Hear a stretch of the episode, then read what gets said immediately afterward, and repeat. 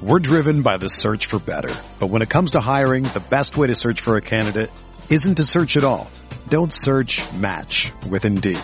Indeed is your matching and hiring platform with over 350 million global monthly visitors, according to Indeed data, and a matching engine that helps you find quality candidates fast.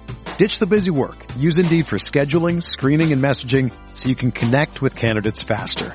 Leveraging over 140 million qualifications and preferences every day, Indeed's matching engine is constantly learning from your preferences, so the more you use Indeed, the better it gets. Join more than 3.5 million businesses worldwide that use Indeed to hire great talent fast. And listeners of this show will get a $75 sponsored job credit to get your jobs more visibility at Indeed.com slash BlueWire. Just go to Indeed.com slash BlueWire right now and support our show by saying that you heard about Indeed on this podcast. That's Indeed.com slash BlueWire. Terms and conditions apply. Need to hire? You need Indeed. This podcast episode is brought to you by Coors Light. These days, everything is go, go, go. It's nonstop hustle all the time. Work, friends, family expect you to be on 24-7. Well, sometimes you just need to reach for a Coors Light because it's made to chill. Coors Light is cold lagered, cold filtered, and cold packaged. It's as crisp and refreshing as the Colorado Rockies. It is literally made to chill. Coors Light is the one I choose when I need to unwind. So when you want to hit reset, reach for the beer that's made to chill. Get Coors Light in the new look delivered straight to your door with Drizly or Instacart. Celebrate responsibly. Coors Brewing Company, Golden, Colorado.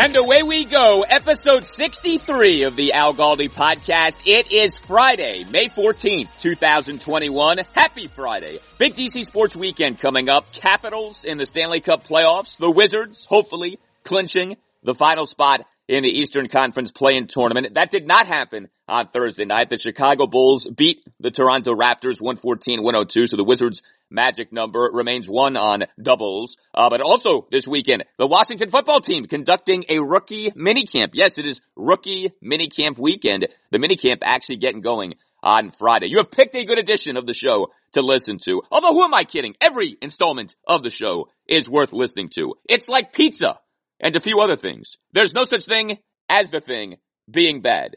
Anyway, good to have you with us. Uh, I have for you a preview of Washington football team rookie minicamp. That's coming up next segment. Only this podcast will give you a preview of rookie minicamp. Those are the depths to which we drill when it comes to giving you the WFT content that you crave. Although actually there were on Thursday a few items of news regarding the rookie minicamp. Also, we will conduct a special discussion regarding the Washington football team. Ron Rivera recently opened up about his current philosophy on franchise quarterbacks. This explains a lot about this offseason. This has not gotten enough attention. We will explore coming up shortly. Uh, game one for the Capitals against the Boston Bruins at Capital One Arena in the first round of the Stanley Cup playoffs is on Saturday night at 7.15. I'll give you a preview of and prediction for the series and talk about it with one of the best, Peter Hassett, co-founder of Russian Machine Never Breaks, the great Capitals blog. Peter is one of the smartest guys you'll ever hear talk hockey. You know that I'm big into analytics.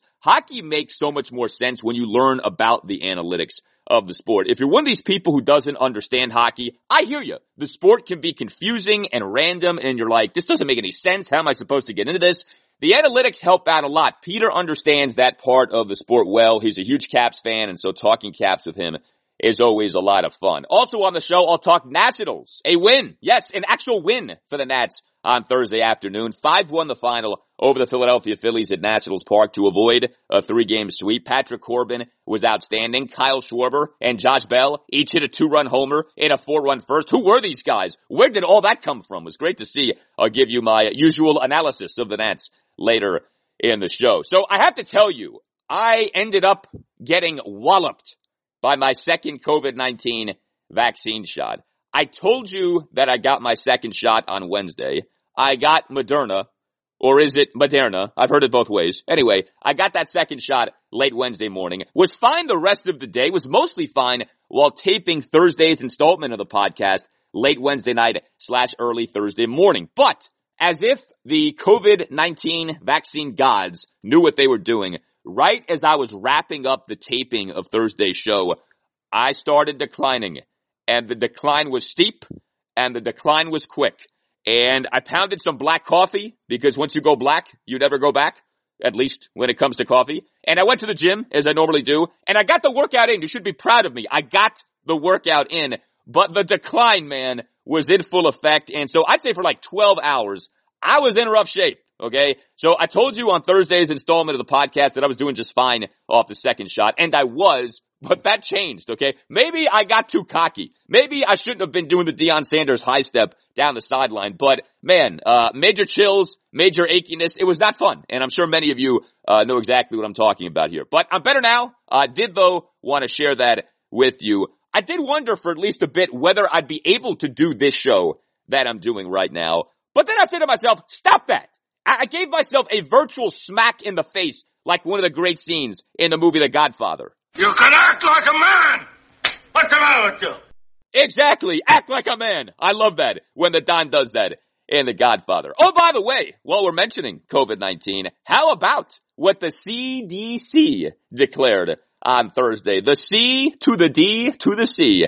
People fully vaccinated against COVID-19 do not need to wear masks or practice social distancing indoors or outdoors except under certain circumstances. So said the director of the U.S. Centers for Disease Control and Prevention on Thursday. There we go. Getting back to normal. Now all we need to do is prevent pipelines from being cyber attacked and we'll be rolling. You can tweet me at Al Galdi. You can email me the Al Galdi podcast at yahoo.com. Lots of feedback recently regarding the Washington football team, including the schedule. I uh, got this tweet from Alex Kinter. He said, would be curious to hear what you think that opening day crowd at FedEx Field will look like in week one. Still ghost town? How many Chargers fans show up? Could it be one of the best home crowds we've seen since 2017? Great question. Hard to say. I mean, we know pre-pandemic, the Washington football team wasn't exactly killing it when it came to filling up FedEx Field with Washington fans. But I think two things. Number one, a lot of people like the direction of the team right now. The team has not arrived. The team has not conquered. There's still a ways to go. But Ron Rivera has a very high approval rating in this area. The team is coming off an NFC East championship. There is excitement for the upcoming season. So I'd like to think you'll have some passion, some fervor for this upcoming Washington football team season when it comes to people wanting to go to games. And when it comes to the pandemic stuff, I mean, like I just said, CDC just said on Thursday, if you're fully vaccinated, no more wearing masks or practicing social distancing indoors or outdoors except under certain circumstances. So I know some are reluctant to get back to normal and, you know, everyone's different. I'm not here to start judging people on how they view this thing. I mean, obviously if you have a bunch of pre-existing conditions, you're going to be maybe a little more cautious than a 22 year old who's got, you know, nothing to worry about in terms of his or her health.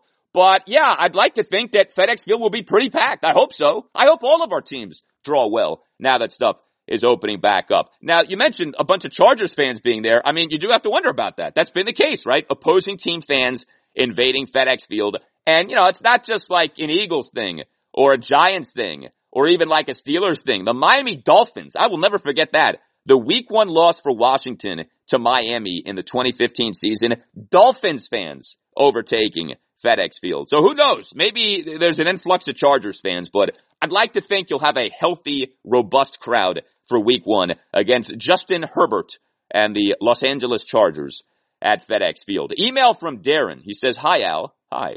In light of the new WFT schedule with the five intra-divisional games at the end of the season, I thought I'd note that I've wanted something like that for a while now. I think it should be standard practice to schedule a final intra-divisional tour at the tail end of every NFL schedule, it would, I believe, maximize the likelihood that games near the end of the season would be meaningful for the greatest number of teams. Think of how many extra teams over the years would have been able to maintain a sliver of hope knowing that they had the three divisional games they could theoretically have swept to close out the season. The downside would be that you'd lose some interdivisional games between playoff bound squads, but the trade-off would be that more games would be meaningful and exciting overall. What do you think? P.S. I still think you are overrating the importance of when the bye is. I suspect that it barely matters at all. Yes, Darren and I had a nice, pleasant back and forth via email a few weeks back on whether when a team's bye week matters or not. I do think it matters. I know Bill Barnwell,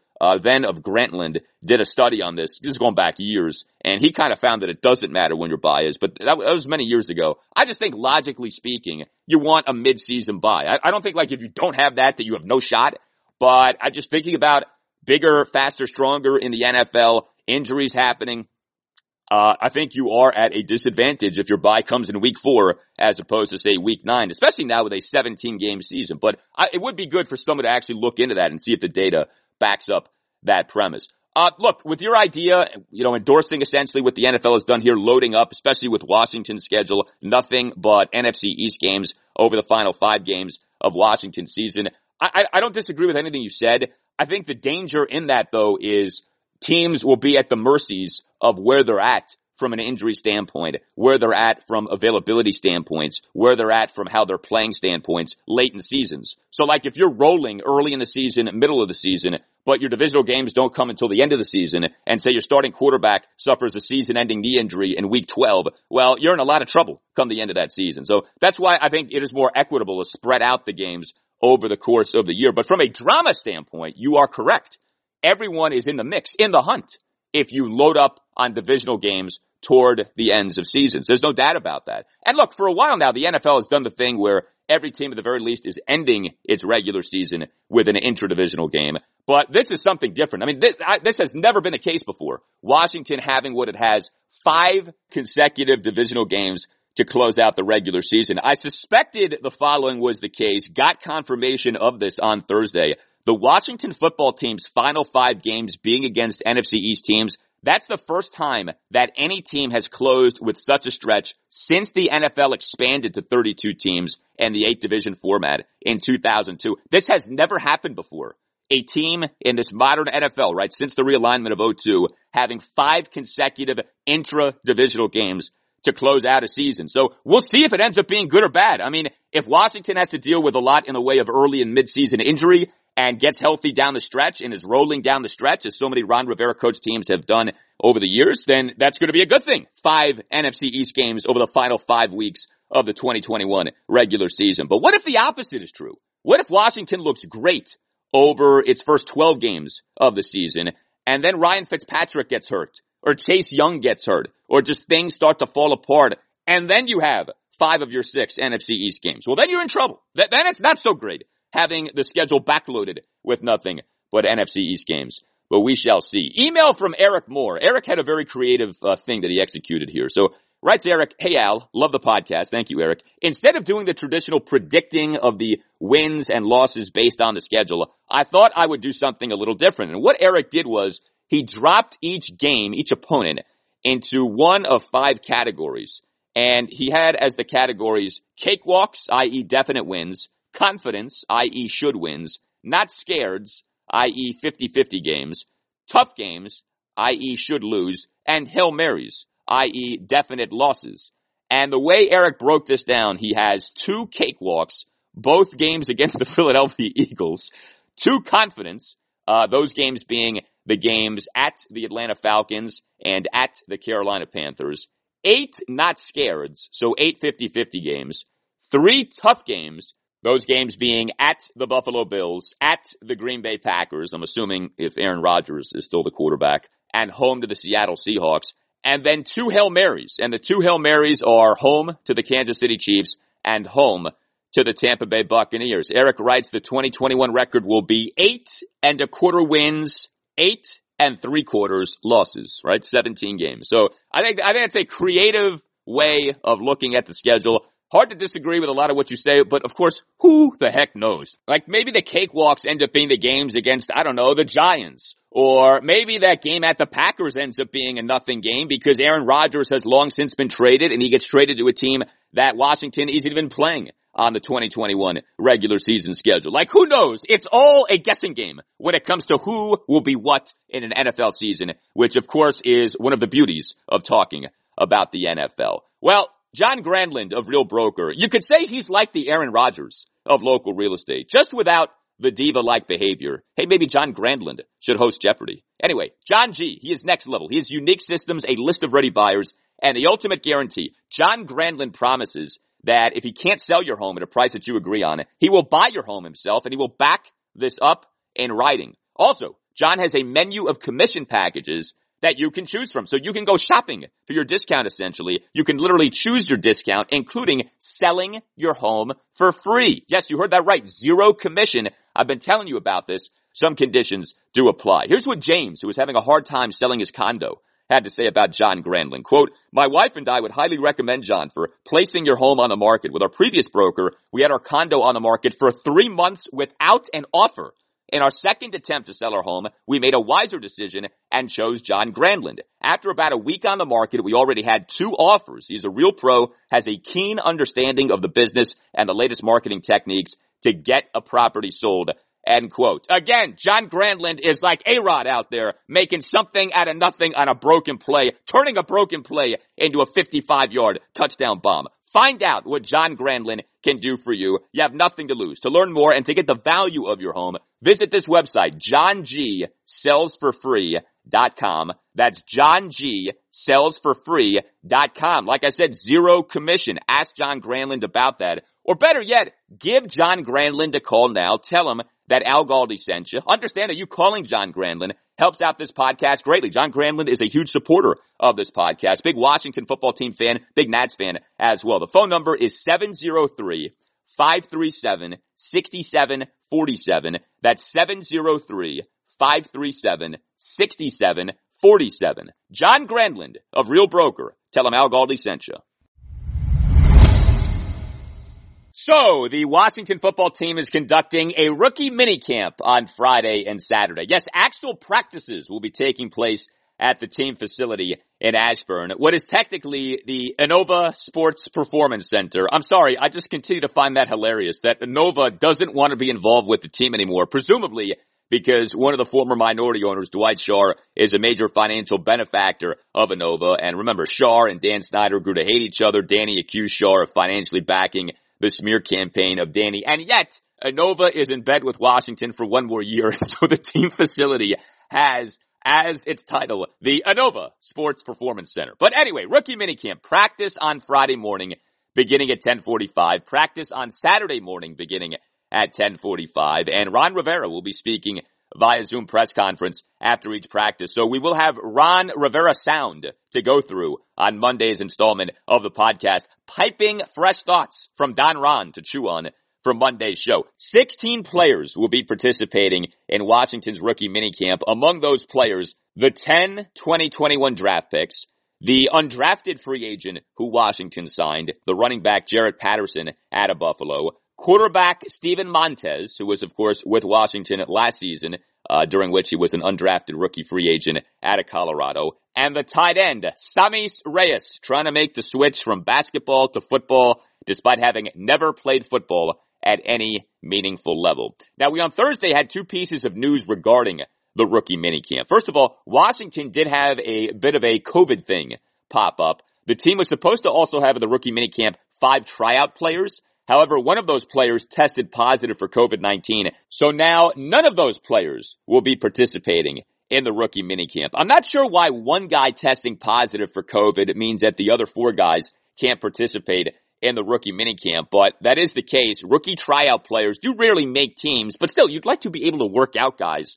who you want to work out. Keep in mind too, Washington has only signed the one undrafted free agent, the Buffalo running back Jaret Patterson. So perhaps these rookie tryout players would have had more of a shot than normal. Maybe Washington can work him out at some other point, but uh, disappointing for those guys. Second straight year, right, in which Washington under Ron has not signed many undrafted free agents. There's a strategy to this. Ron talked about this in an interview on B. Mitch and Finley on 106.7 The Fan on May 3rd, said that Washington strategically made that trade with the Philadelphia Eagles on day three of the 2021 draft for sixth and seventh round picks in the 2021 draft in exchange for a fifth round pick in the 2022 draft, in part to get the players who Washington wanted as opposed to having to compete for them potentially as undrafted free agents and also potentially have to pay them more as undrafted free agents as opposed to sixth or seventh round draft picks. So there is sort of a method to the madness of Washington over the last two off seasons now, not having signed many in the way of undrafted free agents. The other piece of news on Thursday regarding Washington's rookie minicamp, all 10 of Washington's 2021 draft picks have been signed. Uh, that didn't take long, did it? Uh, not like we thought that it would. The rookie wage scale has changed everything when it comes to, especially first round picks signing. Like you almost never see holdouts anymore. But how about that? All 10 Washington draft picks in the 2021 draft have signed contracts going into this rookie minicamp. The team announcing this on Thursday night. So good news there. So I was thinking about Washington's 2021 draft class. Which of the picks are most likely to make immediate impacts beyond Washington's first round pick, Jamin Davis? I mean, Jamin Davis is the obvious one. He profiles as a very likely candidate for defensive rookie of the year. He certainly seemingly is going to be in position to do that. Like we'll see what he actually ends up being as a player and we'll see if he stays healthy. But Jamin Davis, the Kentucky linebacker, long-armed athletic freak, tackling machine at Kentucky, someone who very much seems to fit Ron Rivera's culture reset, someone who very much seems to have a good chance of being a three-down linebacker, and someone who, given Washington's linebacker situation, figures to play a lot. Okay, like, I mean, Washington's linebacking corps, you got Davis, you have Cole Holcomb, you have Jon Bostic, and like that's kind of it at this point in terms of likely viable candidates to play a lot for Washington at the linebacker position in 2021. So for Jamin Davis, the table is set for him to eat and eat well in his 2021 rookie season. So that's an easy answer, right? Which Washington draft selection in the 2021 draft is going to make an immediate impact? Like Jamin Davis clearly is number one in that regard. But who else? Well, you have the second round pick, Samuel Cosmi, the offensive tackle out of Texas. He could end up playing a bunch, but now that Washington is signing Charles Leno Jr., already has Cornelius Lucas, already has Geron Christian to whatever extent he's still a factor. It is possible Cosmi doesn't play a lot in 2021. We'll see. I mean, with Samuel Cosmi, the book on him is freakish athleticism, but there are some technique things that need to be cleaned up. I talked about that with former Washington tight end Logan Paulson, who joined me on Wednesday's installment of the podcast episode 61. What about Washington's first third round selection, the Minnesota corner, Benjamin St-Juste? If you have anything in the way of injury or ineffectiveness when it comes to Washington's top three corners, William Jackson the third, Kendall Fuller, Jimmy Moreland, yeah, we may see a whole lot of Benjamin St-Juste in his rookie season. But if we have what we had last season, which is great health at the cornerback position, and hopefully we do knock on wood, I'm not sure that Benjamin St-Juste plays a lot this upcoming season. Now, I know teams are in nickel a bunch, but especially with the abundance of safety options that Washington has, I think it's going to be hard for St-Juste to see the field if William Jackson III, Kendall Fuller, Jimmy Moreland are healthy and all playing well. But Benjamin St-Juste is a very intriguing prospect. First of all, Jack Del Rio said in that conversation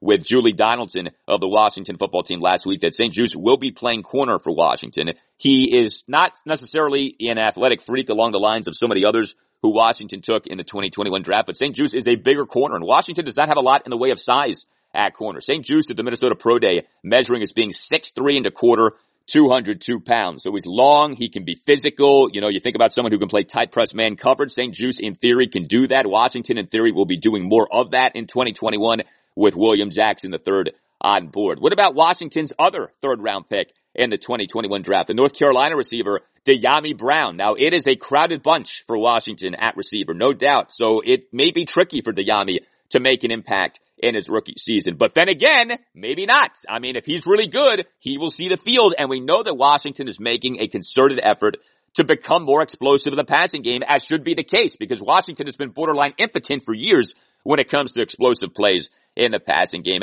Dyami Brown, another athletic freak, North Carolina Pro Day running a 4.44 second 40 yard dash you have with him and Curtis Samuel and Terry McLaurin and Antonio Gibson.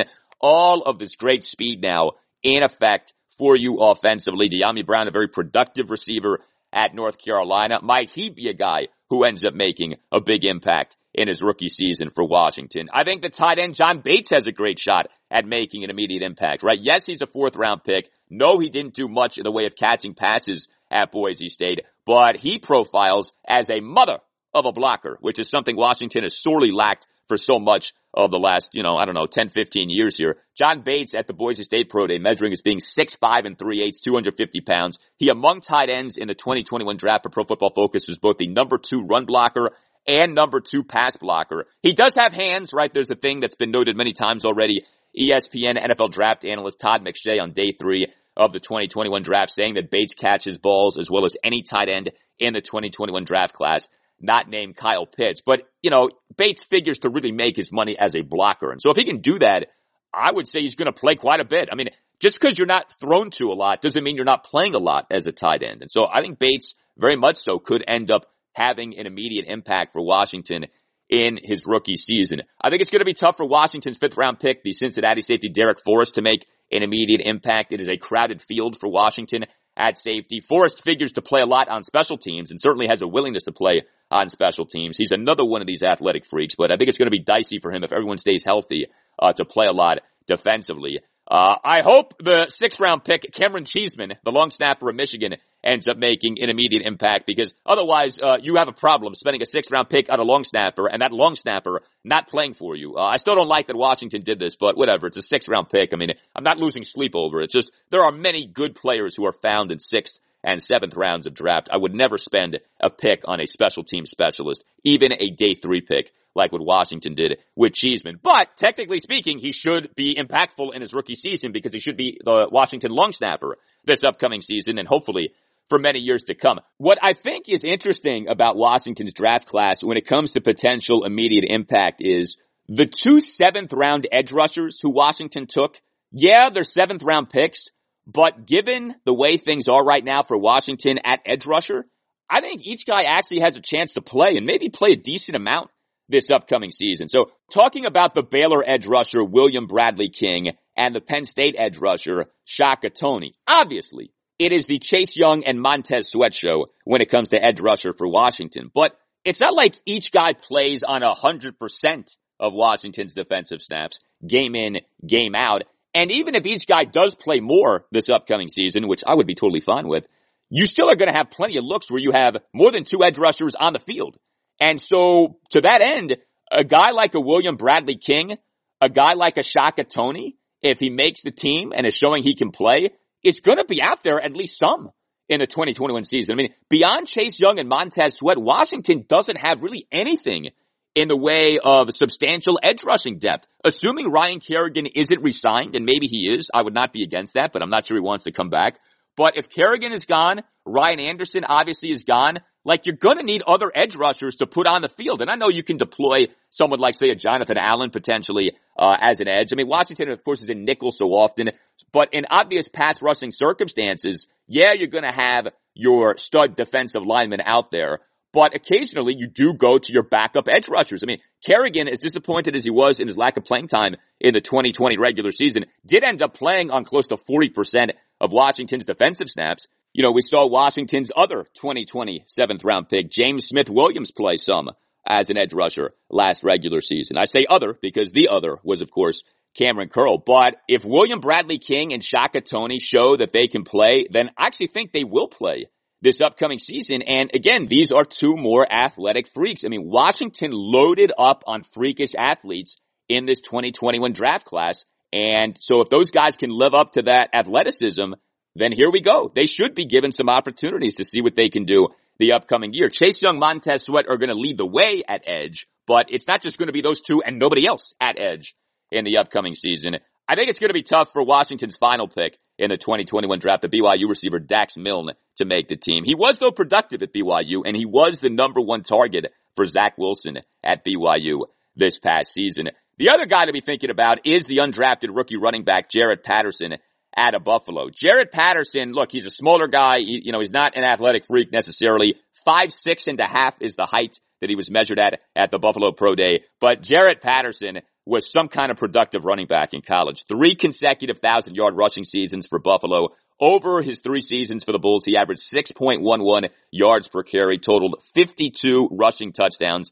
Even in his shortened 2020 junior season, the guy had a thousand yards, a thousand seventy-two rushing yards and 19 rushing touchdowns over just five games. Washington in theory is set at running back because all three guys from last season are back for this coming season in Antonio Gibson, JD McKissic, and Peyton Barber. But you never know who gets hurt. You never know what else may arise.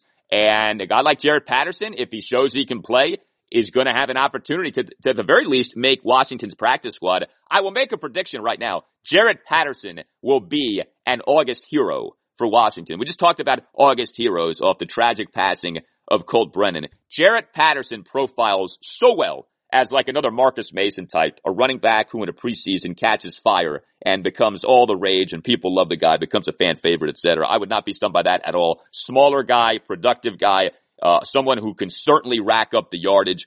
Uh, very good is Jaret Patterson, by the way, when it comes to yardage after contact, when it comes to forcing missed tackles. He will be fun to watch come the preseason. And he's a local. He went to St. Vincent Pallotti High School in Laurel, Maryland. Jaret Patterson can produce, just like one of the great supporters of this podcast, Dr. George Verghese. Dr. George Verghese is the medical director for the Mid-Atlantic Skin Surgery Institute of Maryland. He's a board certified dermatologist and Mohs surgeon, and he wants you to be aware of something very special that he and the Institute offer. So first of all, the Mid-Atlantic Skin Surgery Institute of Maryland focuses on medical dermatology and skin cancer diagnosis and comprehensive care, including something very special and cutting edge, superficial radiation therapy, or SRT.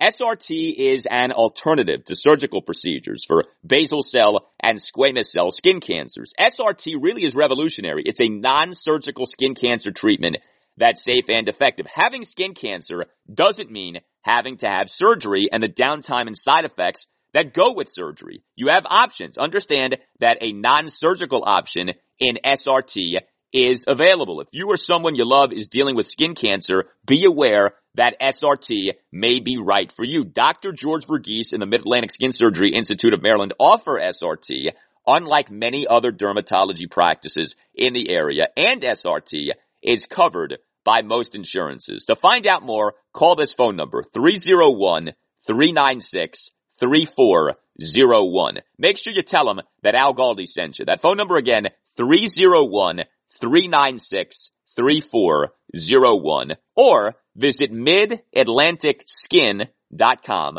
That's midatlanticskin.com. Dr. George Verghese in the Mid-Atlantic Skin Surgery Institute of Maryland, nationally recognized for treating skin cancer across the Mid-Atlantic region.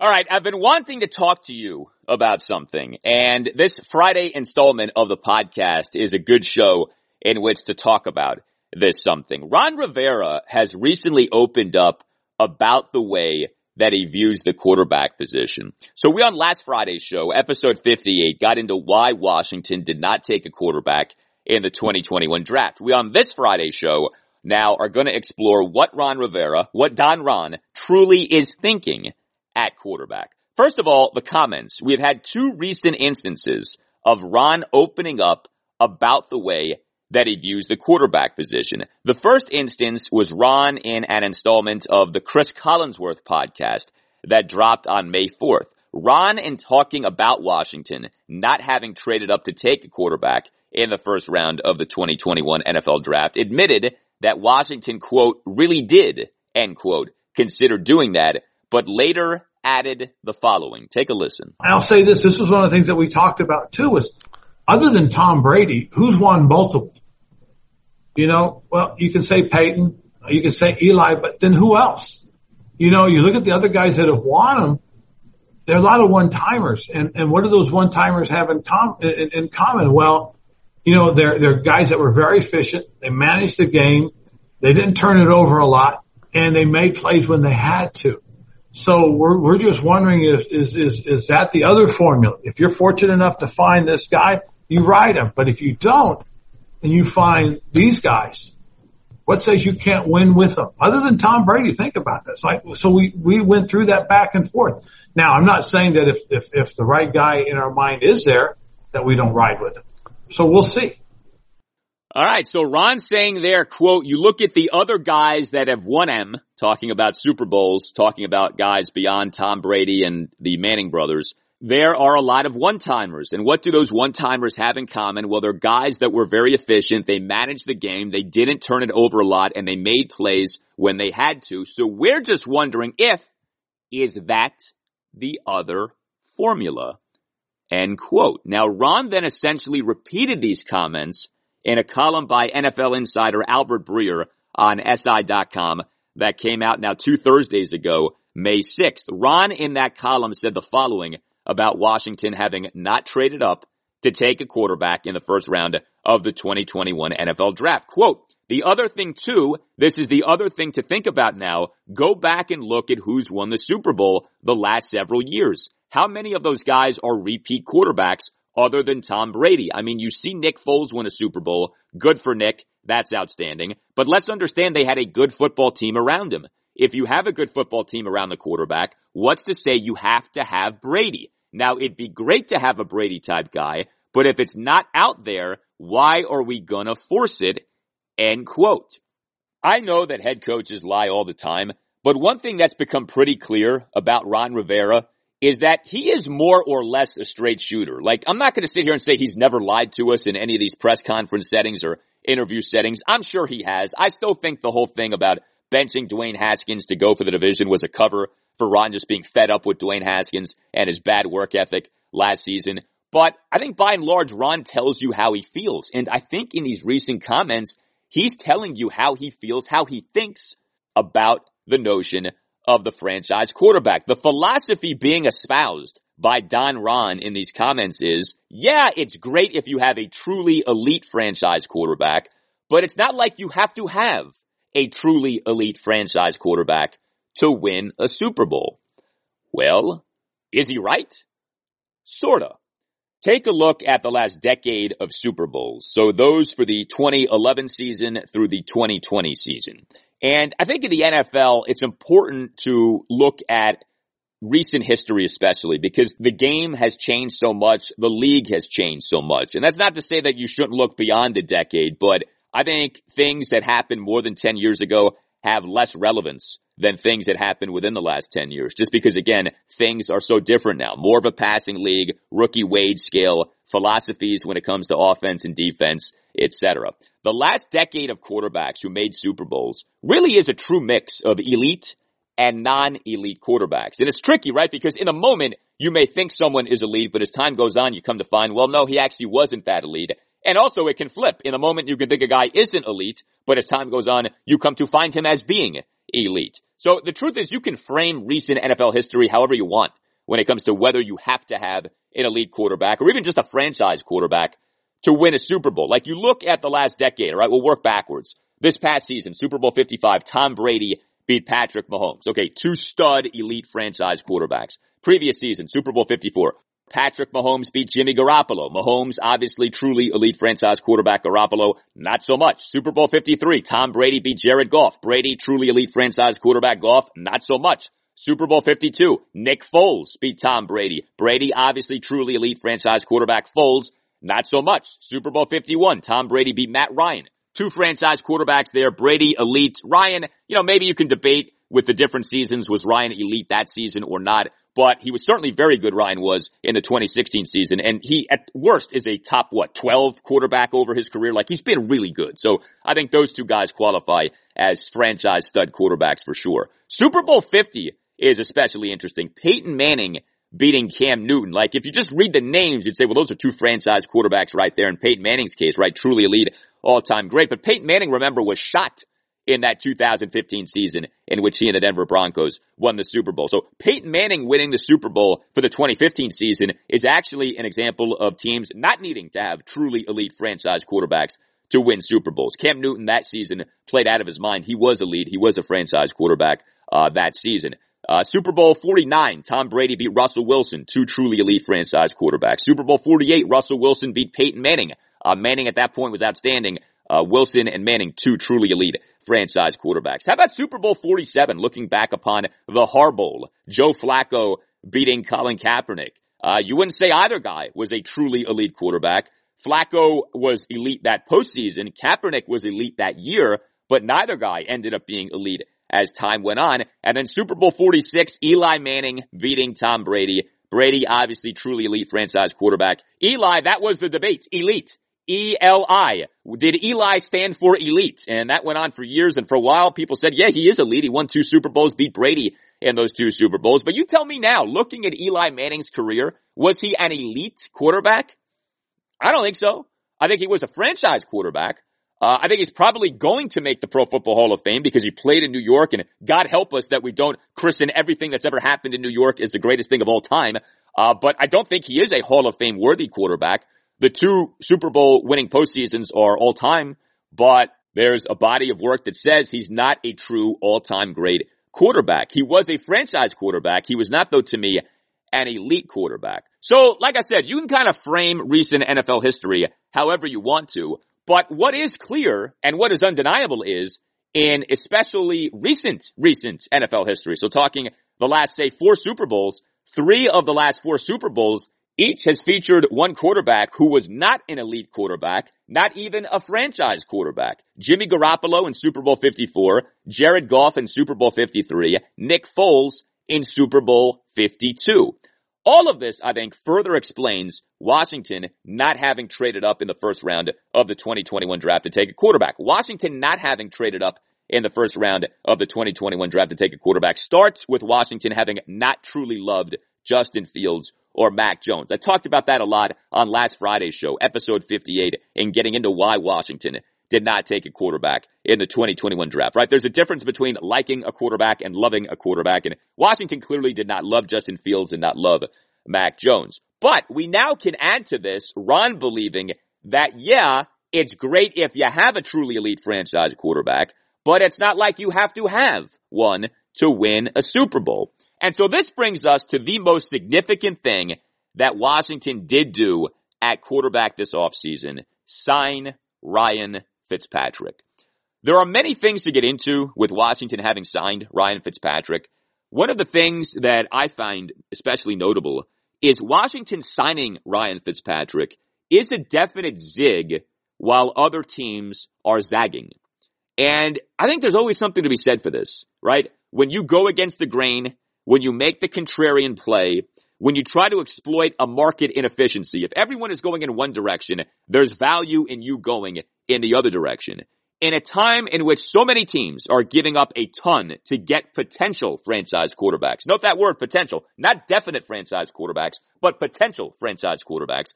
Washington signed Ryan Fitzpatrick to a one year, $10 million contract for his age 39 season. I mean, think about that, right?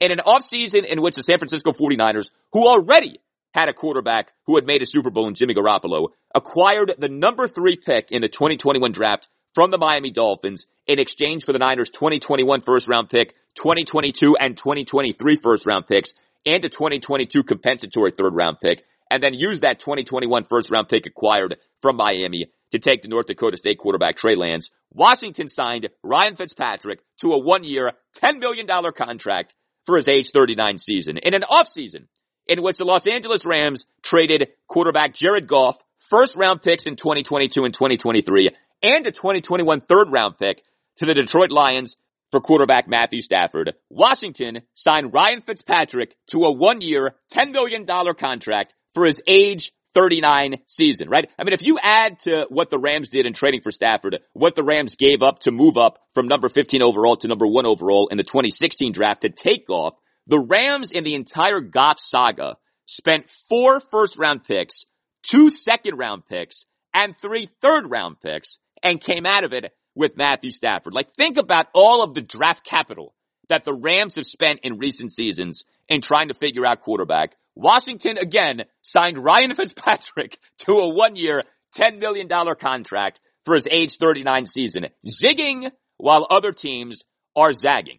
The thing with Fitzpatrick though is, and I've pointed this out many times, but I don't think it can be pointed out enough, Ryan Fitzpatrick is a major upgrade over what Washington has had at quarterback in recent seasons. And the truth is this, if Ryan Fitzpatrick plays in 2021 as he has over the past two seasons, he's more than capable of taking Washington to the playoffs. And I say that understanding that Fitzpatrick has never made the NFL playoffs, though I would argue that he would have made the playoffs last season had the Miami Dolphins just kept him as their starter. But just look at things through the prism of the best quarterback stat that's out there, ESPN's total QBR.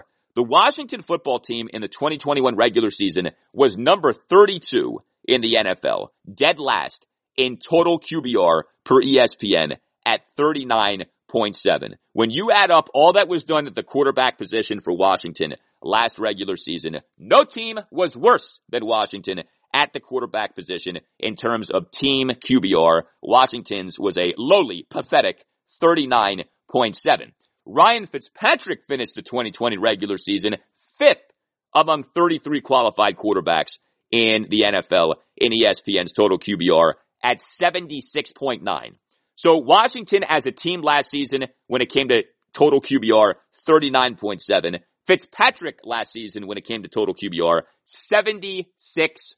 I mean among those who Ryan Fitzpatrick ranked ahead in terms of total QBR last season, Drew Brees, Lamar Jackson, Russell Wilson, Tom Brady, Deshaun Watson, Justin Herbert, Kyler Murray, Matthew Stafford. And is my point that Ryan Fitzpatrick is better than all those guys? No, of course not. My point though is Ryan Fitzpatrick has played at a high level and I don't think has gotten nearly enough credit for playing at that high level. And this wasn't just a 2020 thing. Ryan Fitzpatrick in the 2019 regular season was eighth among 30 qualified quarterbacks in the NFL in ESPN's total QBR at 68.3. Ryan Fitzpatrick has been a top 10 quarterback in the NFL over the last two seasons. The lazy take is just thinking about Ryan Fitzpatrick as if it's still 2011 or 2012 or 2015. Like, yeah, he was that guy in the past. And that's not to say that what he's done in the past, i.e. Fitztragic and some of the interception stuff should just be totally disregarded.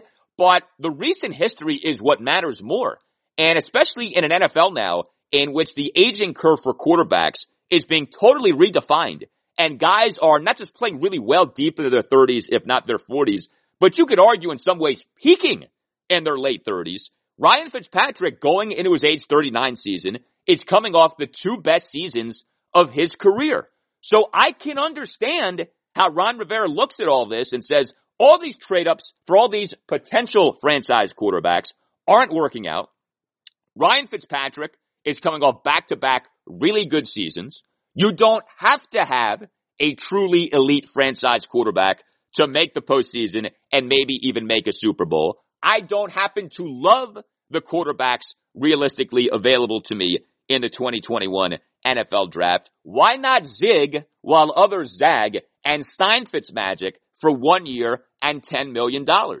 And I get where Don Ron is coming from on all of this. Now, you better be right in your evaluations of those on whom you passed. So if Washington could have traded up to take Justin Fields, chose not to, and Fields ends up becoming a phenom for the Chicago Bears for years to come, well, you're going to have to answer for that. You know, if somehow a Kyle Trask or a Davis Mills or a Kellen Mond ends up killing it in future seasons, and Washington clearly had the opportunity to take any one of those guys, chose not to, well, you're going to have to answer to that. But knowing what we know, looking at what we have in front of us, the Washington approach this offseason at quarterback of zig while others zag, I think there's a lot of intellect behind this. One last aspect to all of this, and this is kind of random, but I think it's notable. So the Minnesota Vikings in the 1990s and early 2000s had one of the most fascinating runs in NFL history. And this is a different NFL, so I don't know how relevant this is to what's going on right now, but I thought this was worth making mention of. The Minnesota Vikings for about a decade went with the approach essentially of we're just going to keep finding ourselves quarterbacks who maybe aren't great, but are good enough or older quarterbacks who used to be great and can still be good enough. And we're just going to make a bunch of postseasons and see what happens. And sure enough, that is what happened. The Vikings made a bunch of postseasons. The Minnesota Vikings over a nine season stretch, 1992 through 2000, made the playoffs in eight of nine seasons with seven different primary starting quarterbacks. Seven different primary QB1s. You ready for this list? Rich Gannon, 1992 in his age 27 season. Jim McMahon, 1993 in his age 34 season. Warren Moon, 1994 in his age 38 season. Brad Johnson, the future Washington quarterback, 1996 and 97 in his age 28 and age 29 seasons. Randall Cunningham, 1998 in his age 35 season. Jeff George, 1999 in his age 32 season. And Daunte Culpepper, 2000 in his age 23 season. How about that nine season stretch? You go from Rich Gannon to Jim McMahon to Warren Moon to Brad Johnson to Randall Cunningham to Jeff George to Daunte Culpepper. The Vikings in making eight playoff appearances over nine seasons, and all of this happened with Denny Green as head coach, did go just four and eight in the postseason. So it's not like the Vikings killed it, slated it with this approach. Though the Vikings did make it to two NFC championship games, those for the 1998 and 2000 seasons. So no, this wasn't like some all-time great run for a franchise, but the run also wasn't terrible. I mean, you make a couple of NFC championship games, you know, a bounce of a ball here, some good luck there. I mean, for the 1998 Vikings team, the awful missed field goal by Gary Anderson in the NFC championship game, he makes that and you're almost certainly looking at the Vikings being in the Super Bowl and we look back upon the 1990s slash early 2000s Vikings in a very different way. The Vikings run did happen during a time in which the NFL wasn't nearly the passing league that it has become. But you do wonder if there's a way to rent but not buy with quarterbacks and still do well, i.e. make postseasons, maybe even do well in those postseasons with veteran or stopgap measures at quarterback as opposed to spending the heavy draft capital and tens, if not hundreds of millions of dollars on the position only to see it so often not work out. I mean, that is what is so jaw dropping with what has happened here in the NFL at the quarterback position in recent years. Teams are spending more and more to get quarterbacks, but more and more we're seeing the trade ups not working out. And even when things do kind of sort of work out, teams want out from having those quarterbacks. I mean, the Rams with Goff are the classic example. The Rams give up all of this draft capital to take Goff initially. He actually does get them to a Super Bowl. The Rams sign him to a big money contract extension and yet still want to end up parting ways with him and attach first round picks to him to get rid of him to get an older quarterback, but I do think a better quarterback in Matthew Stafford. So like, how many more times are we gonna have to see this stuff? I mean, Carson Wentz, the Philadelphia Eagles gave up a lot to trade up to take Wentz, signed him to a big money contract extension, and then because his play went down the tubes this past season, Wentz gets traded for pennies on the dollar this offseason to the Indianapolis Colts. This is the environment in which we are. There's no doubt, like, if you can trade up to take a Patrick Mahomes and he becomes Patrick Mahomes, you're a golden for a decade plus to come. But that's not easy to do. And if you don't think that the guy you're trading up for is going to be that good, what about this approach that Ron Rivera has been talking up that we did see the Vikings, maybe it wasn't intentional, but ultimately take in the 1990s and early 2000s? It's tricky because with the NFL being the passing league that it is, you can certainly make the case that having a franchise quarterback has never mattered more. But at the same time, you also can argue that playing the position of quarterback has never been easier due to modern NFL rules, due to modern offensive philosophies, due to the way that the game is right now.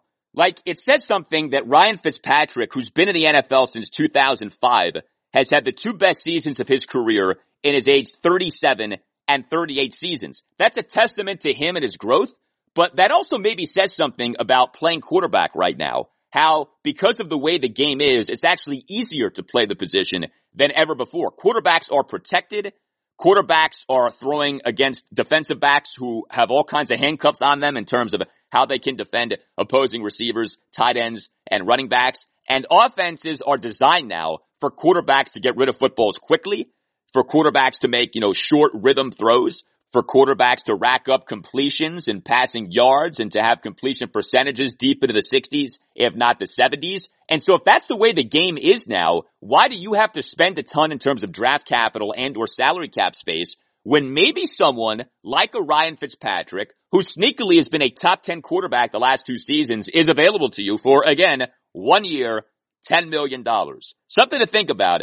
But regardless of where you stand on this, The fact that Ron Rivera has been so openly talking about this, I thought it was worth getting into here because I think it does help to crystallize why Washington has done as it has done at the quarterback position this offseason. You tell me what you think. Hit me up on Twitter at Al Galdi. You can email me, the Al Galdi podcast at yahoo.com.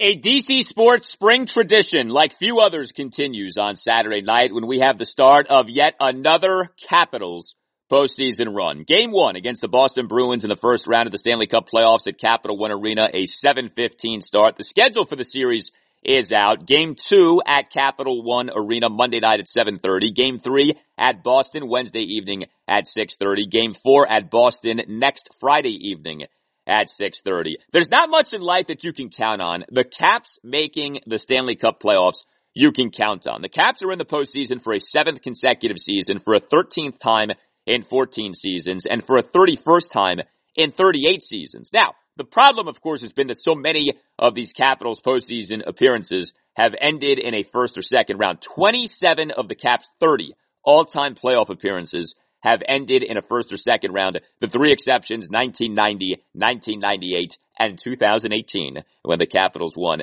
the Stanley Cup. Will 2021 be number four? A lot of storylines to this Caps Bruins series to be thinking about. First of all, where are we with the health of the Caps and the availability of two key caps? So we had the Caps regular season ending 2-1 victory over the Boston Bruins at Capital One Arena on Tuesday night. Alex Ovechkin was back, played for just the second time in nine games, had been dealing with a lower body injury. Looked good in the game, played for exactly 19 minutes, 20 shifts, total a game high, nine shot attempts, generated four hits. Did say after the game during a virtual post-game press conference that he does feel 100% now. Was he maybe fibbing? Uh, perhaps. It's possible. Uh, but it was good to see Ovi back out there. And again, if you watch the game, I mean, he did look good to whatever extent that matters. Nicklas Backstrom was back in that game. He returned from a one game absence caused by his lower body injury. So hopefully Ovi and uh, Baki are in good places going into this series. But the Caps in that regular season ending win over the Bruins at Capital One Arena on Tuesday night did remain without multiple key players. Defenseman John Carlson did not play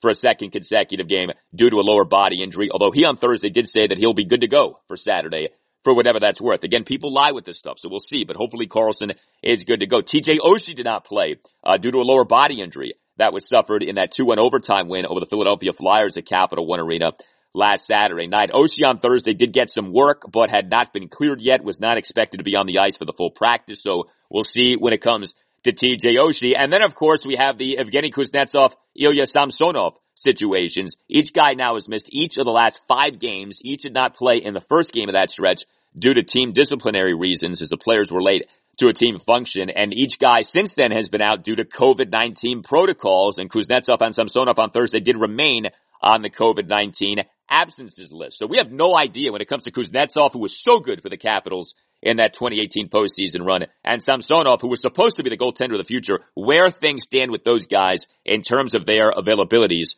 for the Stanley Cup playoffs. There is, of course, the goaltending storyline for the Caps. What is the goaltending situation going to be? I mean, it was very much a timeshare during the regular season between Samsonov and Vitek Vanecek. Presumably, this is Vitek Vanecek series because we don't know where things stand with Samsonov. Uh, head coach Peter Laviolette on Thursday was not saying what the goaltending plan is. He said the team is keeping the plan internal, which is classic Peter Laviolette. And, you know, I don't blame him, right? Why tell the world what you're going to be doing at goaltender? But who's going to be playing and how is whoever is going to be playing going to be playing? I mean, it matters a lot what your goaltending is in the Stanley Cup playoffs. If in fact this is Vanecek series, he's got to be on. He had an up and down season. Same for Samsonov. Are the Capitals going to get quality goaltending or are the Caps going to be ruined by whoever ends up being their goaltender? That's a huge question going into this series. There's the Zdeno Chara storyline. What a job Chara has done for the Caps this season. What is his age? 43 seasons. Zdeno Chara was taken by the New York Islanders in the third round of the 1996 NHL entry draft. Think about that. 1996. Uh, the Capitals didn't sign Chara until super deep in the offseason. December 30th was when the Caps announced the signing of Chara, a one-year, 795 $100,000 contract. He has been durable. He has been reliable for the Caps as a defenseman. This off him, of course, having been a fixture for the Bruins. Chara had been the longest tenured captain in the NHL. He was the Boston Bruins captain for all of his 14 seasons with the team, 2006, 2007 through 2019. 2020. Speaking of guys who used to be with one team now are with the other, we have the Bruce Cassidy storyline. Bruce Butch Cassidy is the Bruins head coach. He was the Caps head coach for less than one and a half seasons many years ago. The Caps hired Cassidy in June 2002 off his success as a minor league head coach. He was 37 years old at the time of the hiring. He was in way over his head. All kinds of stuff came out about his head coaching tenure with the Caps after he got fired. Now his first season with the Caps actually did end up being a good one, at least in the regular season. Caps went 39, 29, 8, and 6, finished with 92 points, one point behind the Southeast Division champion Tampa Bay Lightning. The Caps, though, lost to the Lightning in the first round of the 2003 Stanley Cup playoffs, blowing a 2-0 series lead by losing each of the final four games, including a game I will never forget, a 4-3 triple overtime loss in game six on Easter Sunday 2003. Martin St. Louis scoring the game winning and series clinching goal. St. Louis torched the Caps in that series, had five goals and four assists in the series. Then came the 2003-2004 season. Caps got off to a terrible 8-18, 1-1 start, fired Cassidy in December 2003, but he has completely changed the narrative on him as an NHL head coach. Cassidy, while spending five seasons as the head coach of Providence, the Bruins American Hockey League affiliate, named head coach of the Bruins after Claude Julien was fired February 2017. Cassidy has gotten the Bruins to the postseason multiple times. Cassidy got the Bruins to the 2019 Stanley Cup final. Cassidy won a conference championship with the Boston Bruins as head coach. Uh, in terms of the matchup, Caps and Bruins were two of the best teams in the NHL in the regular season in terms of special teams. Each team was top 10 in both power play efficiency and penalty kill efficiency. Capitals were third in the NHL in power play efficiency, fifth in the NHL in penalty kill efficiency. Bruins were ninth in the NHL in power play efficiency, second in the NHL in penalty kill efficiency. So this is a battle of good versus good, strength versus strength. Caps great power play, Bruins great penalty kill.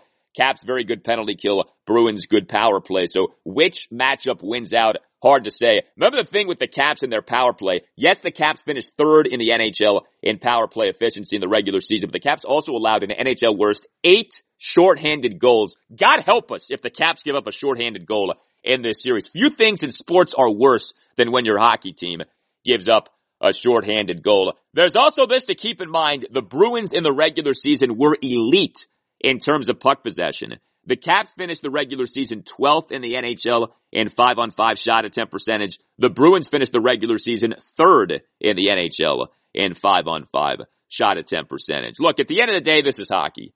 And it can be a fluky, random sport. You can do all of the analysis that you want, but if the rubber puck bounces off one guy's stick and then goes off another guy's skate and then goes into your net, none of the analysis matters, okay? If your goaltender is struggling, but the pucks getting past him are hitting posts and crossbars as opposed to going into nets, then you're good. You know, puck luck matters maybe more than anything. I want the Caps to have another deep postseason run in the Alex Ovechkin era. It is criminal that the Caps have only made it past the second round one time during the Ovechkin era, even though that one time was 2018 when the Caps won the cup. I do think that this Caps team is capable of making it past the second round. I will take the Caps to win the series in seven games, as I do believe that this series will be similar to the last time the Caps played the Bruins in a series in the Stanley Cup playoffs. Because remember, the Caps did play the Bruins in one of those three Stanley Cup qualifier games last postseason. But do you remember that last time? 2012 Stanley Cup playoffs, first round. The Caps defeated the Bruins in seven games. This series was about as close as a series can ever be. The series went seven games. Every game in the series was decided by one goal. Four of the seven games in the series were overtime games. The Caps head coach at the time was interim head coach Dale Hunter. Uh, the Caps were a super defensive minded team with Dale Hunter as head coach. The series in a lot of ways, remember, was Braden Holtby's coming out party. Holtby played in just seven games in the 2011-2012 regular season. He started all seven games in this series and was masterful. A 940 save percentage for the Holtby's against the Bruins in the first round of the 2012 Stanley Cup playoffs. And included in the mix were some epic performances. Holtby and the Caps 2-1 double overtime win in game two stopped 43 of the 44 shots on goal that he faced. Holtby and the Caps 2-1 winning game four stopped 44 of the 45 shots on goal that he faced. Holtby and the Caps 2-1 overtime win in game seven stopped 31 of the 32 shots on goal that he faced. So going back to goaltending, right? A goaltender who maybe didn't do much in the regular season or maybe wasn't great in the regular season, that goaltender can rise to the occasion come the postseason. Holtby did it in 2012. Hopefully Vitek Vanecek does it this postseason or Ilya Samsonov if he ends up playing. The other thing too about that Caps Bruins series in 12, of course, was Joel Ward, who scored the series winning goal in overtime, game seven, being subjected to racist tweets by Boston fans. Way to go, Boston. Great job there. All right. Now to our special guest. All right, as we continue to prepare for Capitals Bruins first round of the Stanley Cup playoffs, very pleased to welcome to the Al Galdi podcast Peter Hassett, co-founder of Russian Machine Never Breaks, which is an outstanding blog about the Capitals. I read it all the time, have for years. I've been having Peter come on my shows for years to talk Caps, especially whenever the Stanley Cup playoffs are about to begin. And here we are again, another postseason for the Caps. Peter, great to talk to you again, man. How are you? I'm doing excellent. I'm looking forward to the game. Thank you, Al. Yeah, uh, no doubt. Before we get to the matchup with the Bruins, Caps in the just concluded regular season go 36, 15, and 5, including, interestingly, an NHL best 19, 1 and 5 in one goal games. You're very good with the analytics and sort of interpreting, okay, what's real, what's maybe not as real. Were the Caps as good as their overall record suggested they were in the regular season, in your opinion? I think they were a, a very good team. I, I don't know if they were necessarily the best team in their division or, or the best team in the East necessarily, but obviously with that many one goal games, a lot does come up to like random chance a little bit. But a lot of the team's underlying numbers were pretty solid. Defensively, they were doing excellent. They certainly have weaknesses. I think they you know allowed way too many odd man rushes against, too many shorthanded goals. I think they were near the top of the league in how many shorthanded goals they allowed. Uh, and you know, goaltending remains suspect. But I think that that record's relatively honest. Obviously, it's been a really weird year with the the pandemic and the shortened season, lots of absences. But I, I think that the Capitals, if they are a healthy team, are probably better than a lot of people think they are. Maybe better than their record. That's great to hear. In watching the Caps, in digesting the numbers, what would you say impressed you the most about the Caps during the regular season? Oh, that's a great point. Um, I think it's their defensive uh, uh, stoutness. They found a way. I guess this is the the Peter Laviolette system uh, to keep a lot of shots outside of the crease. So, you know, they had two young goaltenders in uh, Ilya Samsonov and uh, Vitek Vanecek. And those rookie goalies didn't see a lot of high danger shots, a lot of really close up action. Uh, I think that's probably the best defense that we've seen out of the Washington Capitals since maybe 2017. Uh, really, really good performance uh, from the, their team defense, and it didn't necessarily show up in their goals against numbers but uh, you know maybe that will help them out when they get into a you know a, a, a possibly seven game series against Boston's very good top six. Yeah, no doubt. I know there have been questions about the Capitals when it comes to defensemen for a few years. This defensive success in the regular season, more about Laviolette's system or about the defensemen getting better, in your opinion? Uh, let's let's give it a little bit of both. Um, Zdeno Chara had some trouble getting started early in the season, but once he settled in, he did excellent.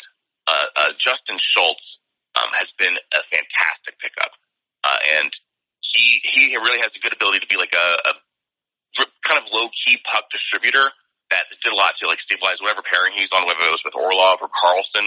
Um, one player that even the, the Caps themselves slept on was uh, Trevor Van Riemsdyk, who had been really, really solid and done a, done a lot to help Brendan Dillon, uh, in particular, um, become a better defenseman, get better on ice numbers. I think that that roster, the defensive roster, is way better than people might think.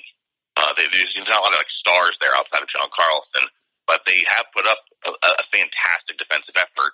Um, I, I, I think they're a, a pretty good defensive team, and I would probably lean more on the talent than I would on the coaching on that front. You mentioned Chara. It really was something else. Age 43 season. The Caps acquired him in late December, and yet he became a staple for the Capitals along the blue line. I mean, Trevor Van Riemsdyk, you almost forgot he was on the team for a good chunk of the season. Did the Caps play Zdeno Chara too much, or was it appropriate him playing as much as he ended up playing in the regular season? I, that, there's a reason why that guy has stuck in the league for as long as he is. Uh, he is in fantastic shape, and I, I would probably say that uh, I would have preferred if he got a couple games rest. I prefer a lot of players got some rest, but uh, Chara did not disappoint. I don't think he was a weak point anytime after those first 10, 15 games.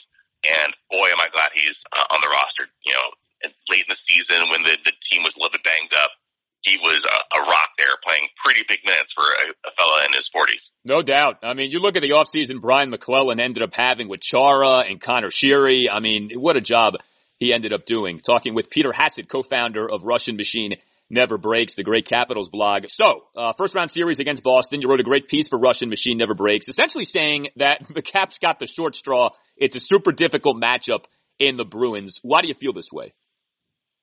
Uh, since the trade deadline, just about really since they acquired Taylor Hall, the Boston Bruins have been probably the, the most scary team in the NHL.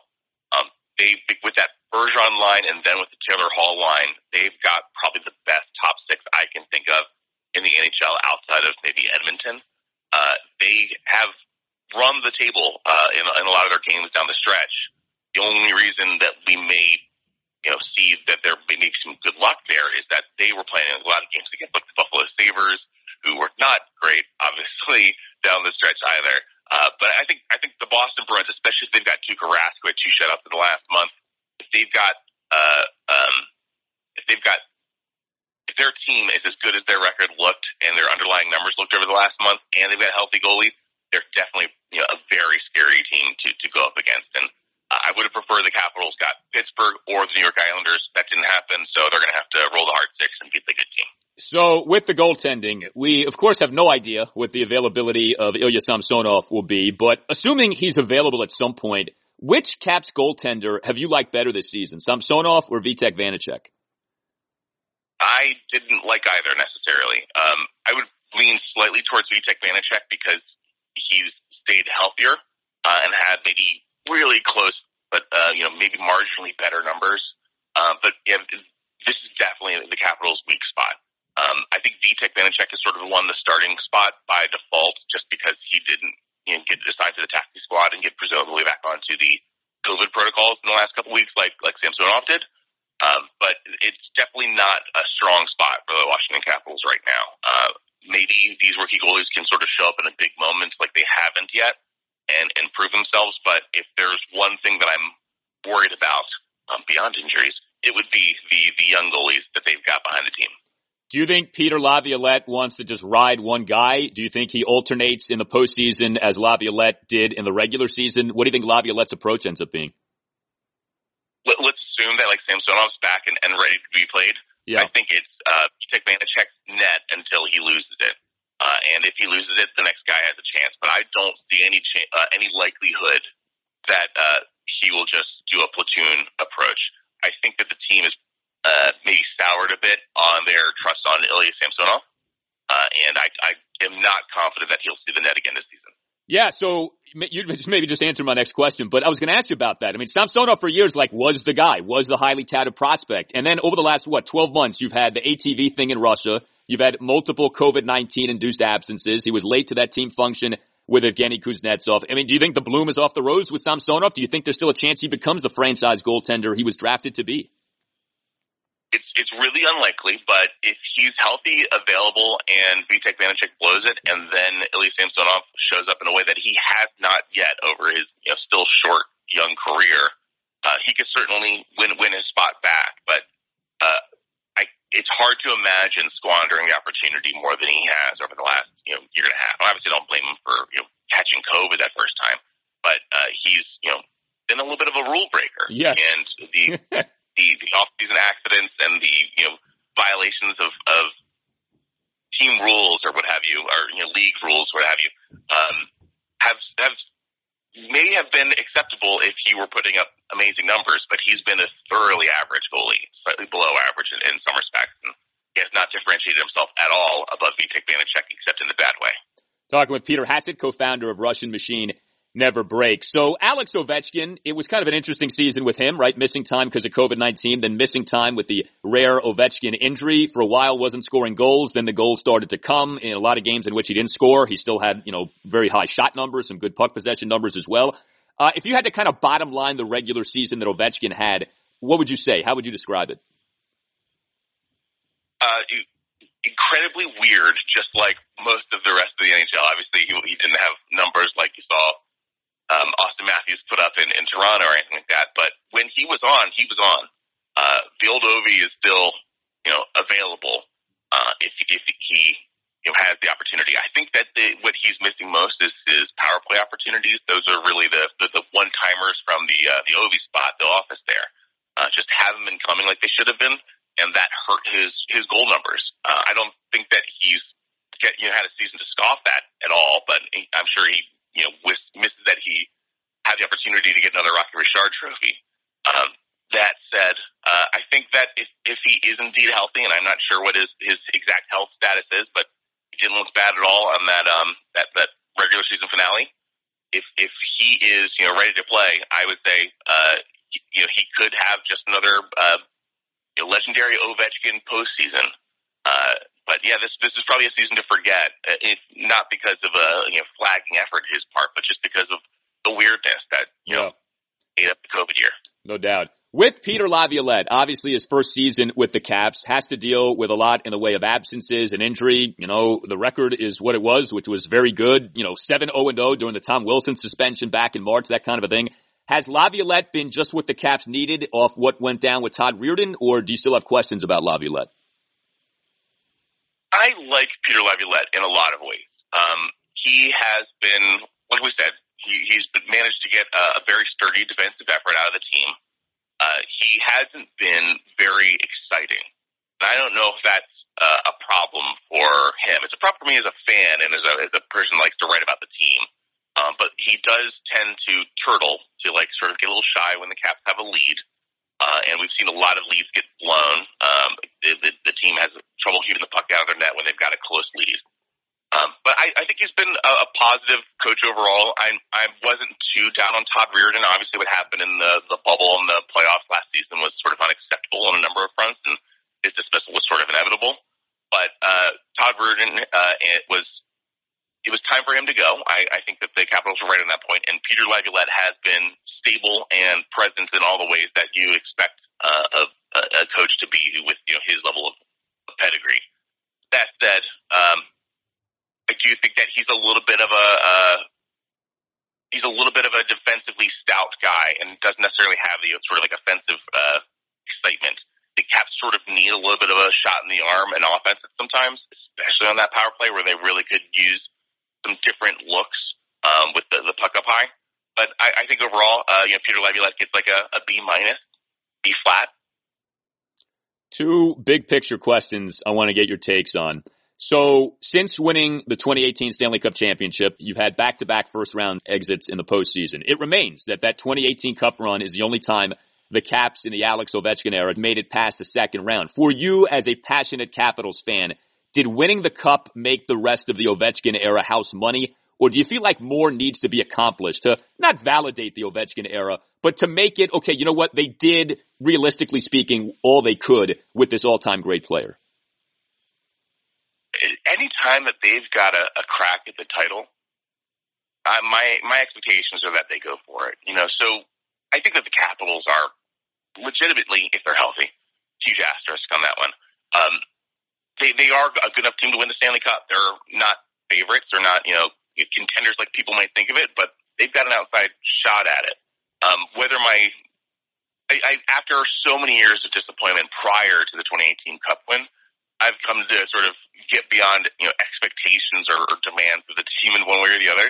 I'm just sort of uh, happy to for the for the ride for the experience when I get it. Um, I would just like to see Alex Ovechkin, you know, get his chance to like crack the Gretzky record on an individual, on an individual level for the team as a, a you know broader unit. I think they can win the Stanley Cup this year. I really do. Um, I, I would be very disappointed if it's a first round exit, but I wouldn't be surprised. I would be very surprised if it's a cup win, but I would sure be delighted. Yes, that would be nice. I always bring this up on the podcast with Ovi chasing Gretzky. Ovi long ago surpassed Gretzky in the hockeyreference.com adjusted goals metric. And I think, like, to me, that's significant because Gretzky played in an entirely different offensive environment. You could argue Ovechkin's already proven himself to be a better goal scorer than Gretzky. Yeah, absolutely. Uh, the, the world in which Gretzky scored, you know, his obscene totals of goals we're uh, we're a league where there were a lot more goals available to be scored. Yeah. That just isn't the case in in our today's NHL. Uh, and Ovechkin is a one of a kind player, not a once in a generation player, but just a, a one of a kind player in the same degree that Dick Gretzky was. Uh, he definitely belongs sort of that pantheon next to you know him and, and Lemieux. Still, it would be good to have him you know, beat that, that record for all the normies out there that don't appreciate him the way we do. I love that word, the normies.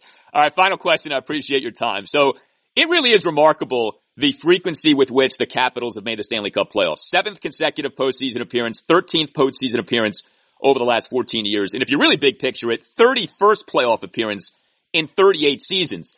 Do you look at the Caps and say to yourself, they're positioned to keep this going for years to come? Like even when Ovechkin and Backstrom fade away, the Caps can maybe do the San Antonio Spurs thing where it's just like a new generation of guys, but the postseason appearances keep coming? Or do you see the end in the horizon and that, you know what, after another year or two, the Caps may be in trouble in terms of becoming old and, and becoming a non-postseason team? How do you kind of view the Caps big picture? Oh yeah, this is not going to be a this is not going to be a sunny picture here. Uh, the we, we may be looking towards the end of Washington's ability to make the postseason with any regularity. It's been pretty miraculous that they've been able to pull it off. I mean, with the exception of one really poor Adam Oates coach season, they've made it every year since what 27, sorry, 2007 uh, to the, the playoffs. Uh, they've been they've been a fantastic team. Some of that they may have been lifted up by like a, a relatively weak division. That certainly hasn't been the case in the last couple of years. Uh, pretty much every team in the in like the the Metro or the Mass Mutual East as it is this season has been really competitive.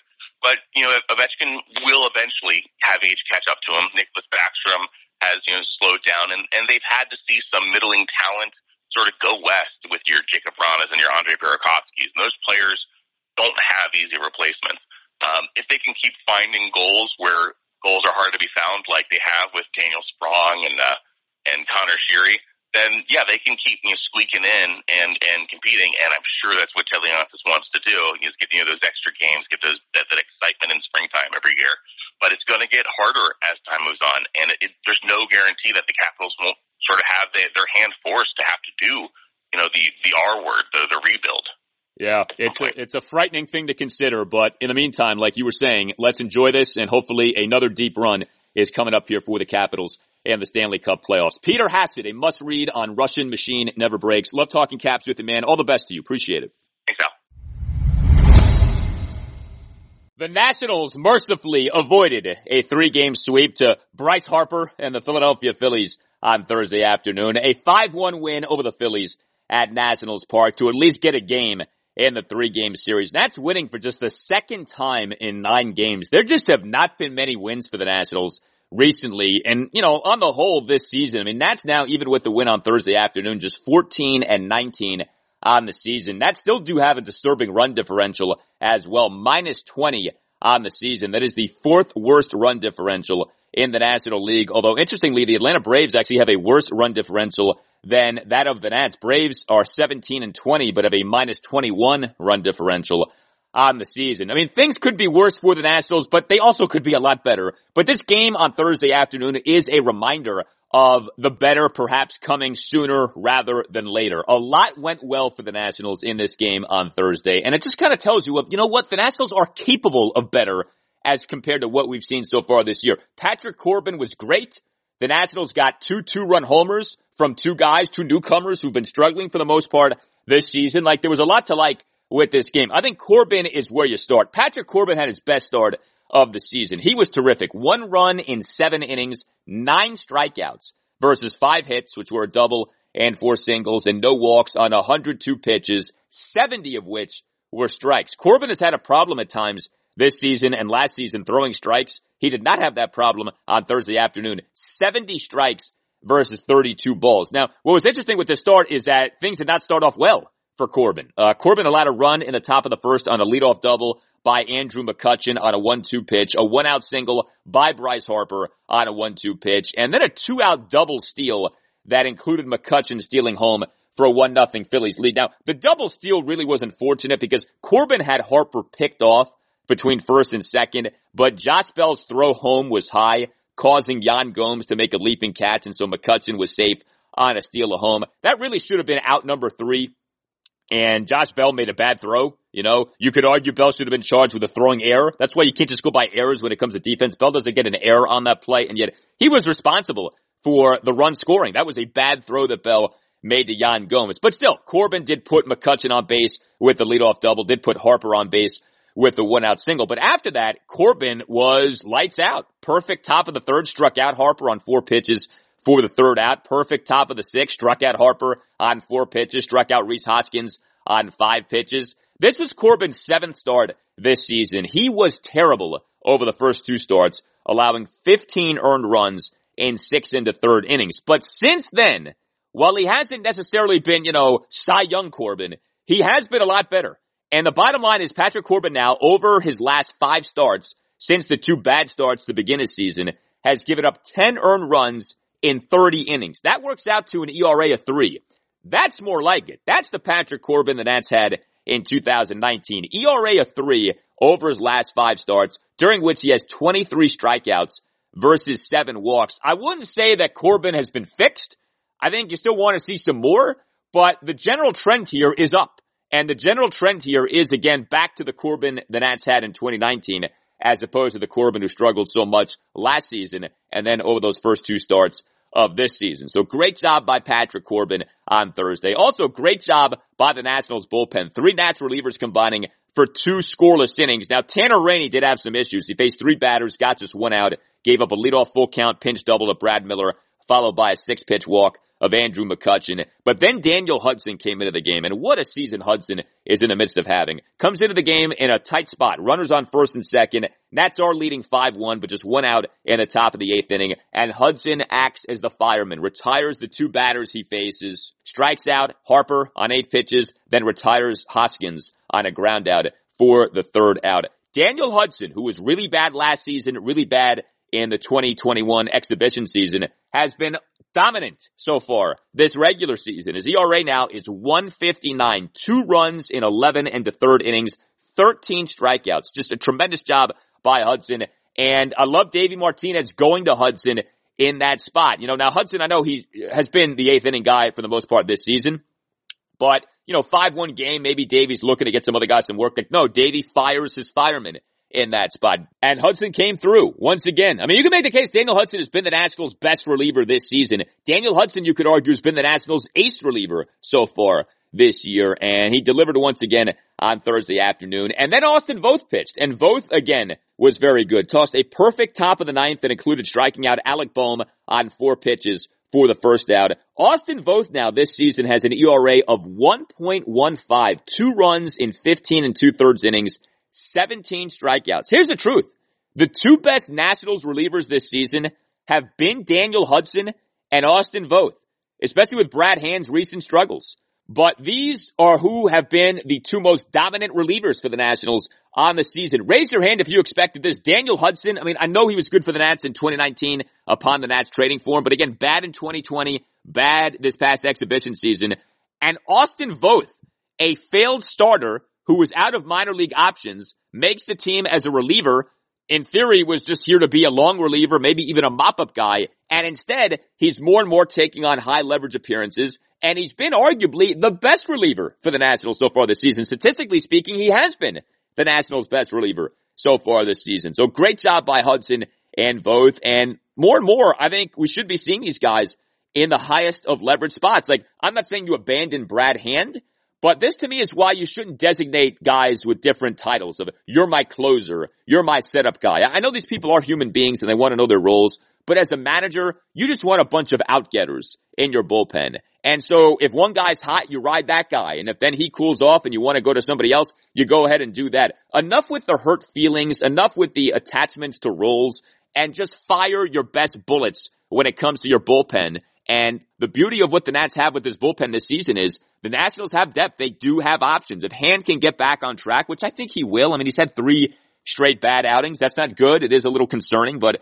uh, he also looked very good prior to this recent stretch with the three bad outings. You've got many different options you can go to here with this bullpen, uh, especially too if Tanner Rainey finally finds himself, and it's been an up and down uh, start to his 2021 season. All right, the Nationals lineup. Davey again tinkered with the Nats lineup. Every game is something different with the Nationals lineup this season. It's really been remarkable. I don't blame Davey for doing this. It's just funny to see.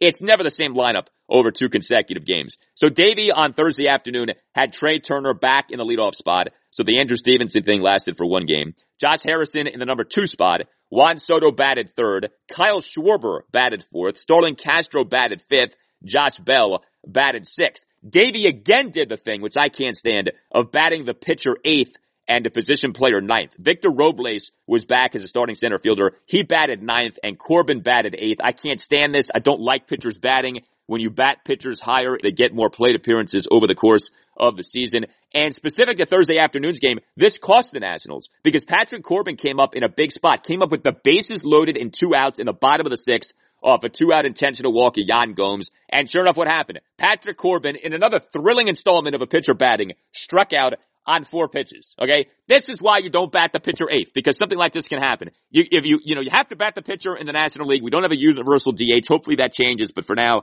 pitcher still hit. Bat the pitcher ninth. That's the way to handle the pitcher batting. You don't put the pitcher eighth because it sets yourself up for exactly what happened to the Nationals in that bottom of the sixth on Thursday afternoon. The Phillies were able to intentionally walk Gomes to get to Corbin, and Corbin, of course, didn't have a shot, and he struck out on four pitches with the bases loaded and two outs. But the Nationals did have a four-run first inning that featured two two-run homers, those coming from Kyle Schwarber and Josh Bell. It was really interesting to see that happen. The two newcomers who have largely been major flops so far this season, each guy delivering in that four run bottom of the first. And let me say this about Kyle Schwarber.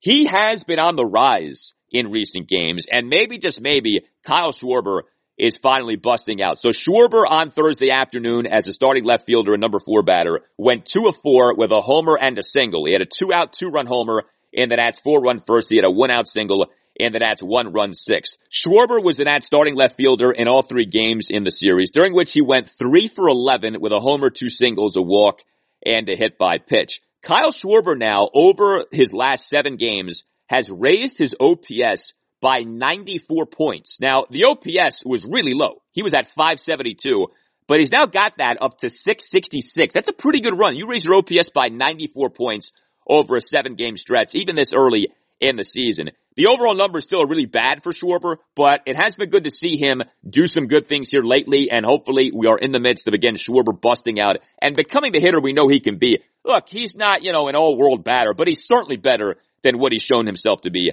so far this season. And then with Josh Bell, number six batter was he on Thursday afternoon, one for three with a two-run homer. And that was a great homer. Two out, first pitch, two-run bomb in the Nationals four run first inning. I am not going to do the thing of, hey, maybe Josh Bell is busting out. Like, we'll see. We have a ways to go. The homer was just his 12th hit of the season, but it is a reminder of what Josh Bell can be and what he was in a big 2019 season for the Pittsburgh Pirates. Also, another good game for Starlin Castro. He was a number five batter for the Nats on Thursday afternoon, two for three with an RBI double, a single, and a walk. He had a two out five pitch walk in the Nats four run first, a leadoff single on an 0-2 pitch in the bottom of the fourth and a one out RBI double in the Nats one run six inning in a rare instance of Starlin Castro providing an extra base hit. Castro has had a lot of hits so far this season, but almost all of them have been singles. Starlin Castro, as we speak on this Friday, has 38 hits on the season. 29 of the 38 hits have been singles. Like you talk about singling teams,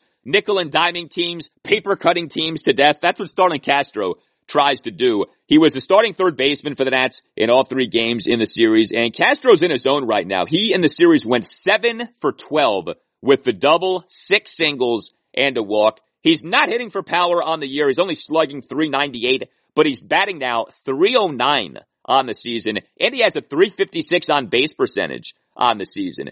You know, for all the angst over who should be leading off for the Nationals, if Davey Martinez really truly just isn't going to go back to Victor Robles, how about Starlin Castro? 309 batting average, 356 on base. You know, that plays. How about that guy in the number one spot? I mean, he's not necessarily someone who takes a lot of pitches, but he's getting on base. And ultimately, that's what you want from your leadoff batter. Someone who gets on base. So your two best hitters batting in the numbers two and three spots can drive that guy in. So if you go Castro one, Trea Turner two, Juan Soto three, or even Castro one, Soto two, Turner three, I think that might be a way to go. For all of the tinkering Davey Martinez has done with the lineup, he has yet to try out Castro in the leadoff spot. I think Davis should give that a long, hard look instead of constantly altering that top of the lineup. Like, you know, it'd be nice to settle into something and let guys kind of grow in those roles. You know, Castro is not an ideal leadoff guy. I mean, Castro, it, it, it's an indictment of the Nationals lineup that we talk him up as being one of the real bright spots, but he is doing a good job right now. Again, 356 on base. That plays. So how about letting that play with Castro as a leadoff batter? You know, I mentioned Soto. So Soto on Thursday afternoon, one for four with a single, had a one out single in the Nats one run sixth inning. He was the Nats starting right fielder in all three games in the series. It's not like he had a bad series. He went three of 10 with three singles and four walks, but Soto has not been himself since coming off the 10 day injured list. He came off that on May 4th, had been on the 10 day IL since April 20th with the left shoulder strain. Perhaps he's still dealing with some things uh, off the left shoulder strain, but here is the Juan Soto slash line since he came off the 10 day IL. Batting average of 200, on base percentage of 355, slugging percentage of 320. I mean, the on base percentage is good, although by Soto standards, it's not that good. But the batting average stinks 200 and the slugging percentage stinks at 320. Now, am I worried about Juan Soto? No, not really. He's still Juan Soto, but that, that is something to uh, keep in mind with all of the Nationals' recent offensive struggles. One thing that also has been a reason is Juan Soto has not been Juan Soto, at least not yet. You know, got to get Juan Soto back to where we of course know he can be. Trea Turner, number one batter on Thursday afternoon, did go 0 for 4 with two strikeouts, but ultimately did have a good series, starting shortstop in all three games, 4 13 with a homer, a double, two singles, and a walk. Next up for the Nats, a seven game road trip, three games at the Arizona Diamondbacks, followed by four games at the Chicago Cubs. Game one at the Diamondbacks, late night on Friday night, a 940 first pitch. Max Scherzer is expected to start coming off another gem in his last outing. Scherzer was spectacular in that 4-3 11 inning loss at the New York Yankees last Saturday. One run in seven and a third innings, 14 strikeouts, the 14 strikeouts, a single game record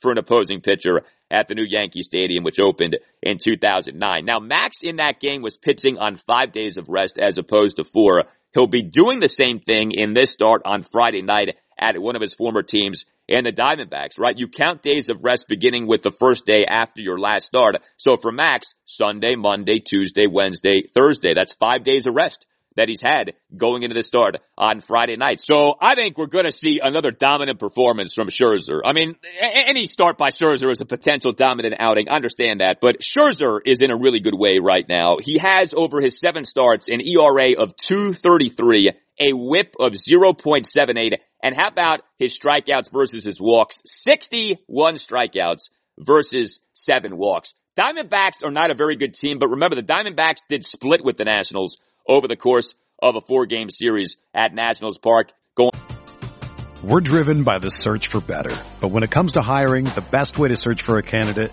isn't to search at all. Don't search match with Indeed. Indeed is your matching and hiring platform with over 350 million global monthly visitors, according to Indeed data, and a matching engine that helps you find quality candidates fast. Ditch the busy work. Use Indeed for scheduling, screening, and messaging so you can connect with candidates faster. Leveraging over 140 million qualifications and preferences every day, Indeed's matching engine is constantly learning from your preferences, so the more you use Indeed, the better it gets.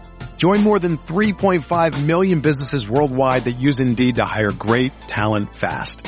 And listeners of this show will get a $75 sponsored job credit to get your jobs more visibility at Indeed.com slash BlueWire. Just go to Indeed.com slash BlueWire right now and support our show by saying that you heard about Indeed on this podcast. That's Indeed.com slash BlueWire. Terms and conditions apply. Need to hire? You need Indeed back to April 15th through April 18th. Diamondbacks were kind of an annoying, pesky team in that series. Asdrubal Cabrera, the former Nat, has been the Diamondbacks' number three batter this season, just to give you an idea of what you're dealing with. So this should be a series that the Nationals win, but we know the way things have gone for the Nationals so far. But given just losing two or three to the Philadelphia Phillies at Nationals Park, given losing two or three at the New York Yankees last weekend, given being swept by the Atlanta Braves over the course of three games last week, it sure would be nice for the Nationals to get at least two or three at the Diamondbacks going into the four game series at the Chicago Cubs next week. All right, guys, look, no one's perfect. Even the best baseball players strike out with the bases loaded. The best golfers sometimes three putt with the tournament on the line. So if you feel like you come up short in the bedroom sometimes, it's perfectly okay. But if it's bothering you, there are options. Go to getroman.com slash Al Galdi now. With Roman, you can get a free online evaluation and ongoing care for ED, all from the comfort and privacy of your home. A U.S. licensed healthcare professional will work with you to find the best treatment plan. If medication is appropriate, it ships to you free with two day shipping. The whole process is straightforward and discreet.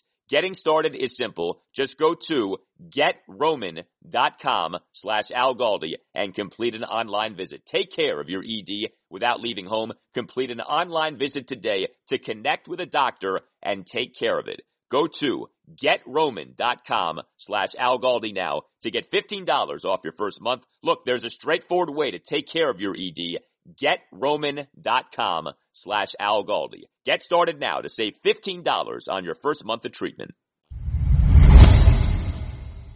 All right, that will do it for you and me for now. We're going to have a lot to get into on Monday's installment of the Al Galdi podcast. Rookie minicamp practices for the Washington football team on Friday and Saturday with Ron Rivera speaking after each practice. Capitals Boston Bruins at Capital One Arena in game one in the first round of the Stanley Cup playoffs on Saturday night. The Wizards have their final two regular season games this weekend, still looking to clinch the final spot in the Eastern Conference play-in tournament. No Bradley Beal, by the way, for the Wiz against the Cleveland Cavaliers at Capital One Arena on Friday night. Third consecutive game he'll be missing due to the left hamstring strain. Nationals have their three-game series at the Arizona Diamondbacks. Max Scherzer pitching on Friday night. The Orioles have a three-game series against the New York Yankees at Oriole Park at Camden Yards. The weekend, always a good chance to catch up on anything you may have missed on the podcast. Really good stuff from former Washington tight end Logan Paulson on Washington's tight end and quarterback situations and much more. He joined me on Wednesday's show, episode 61.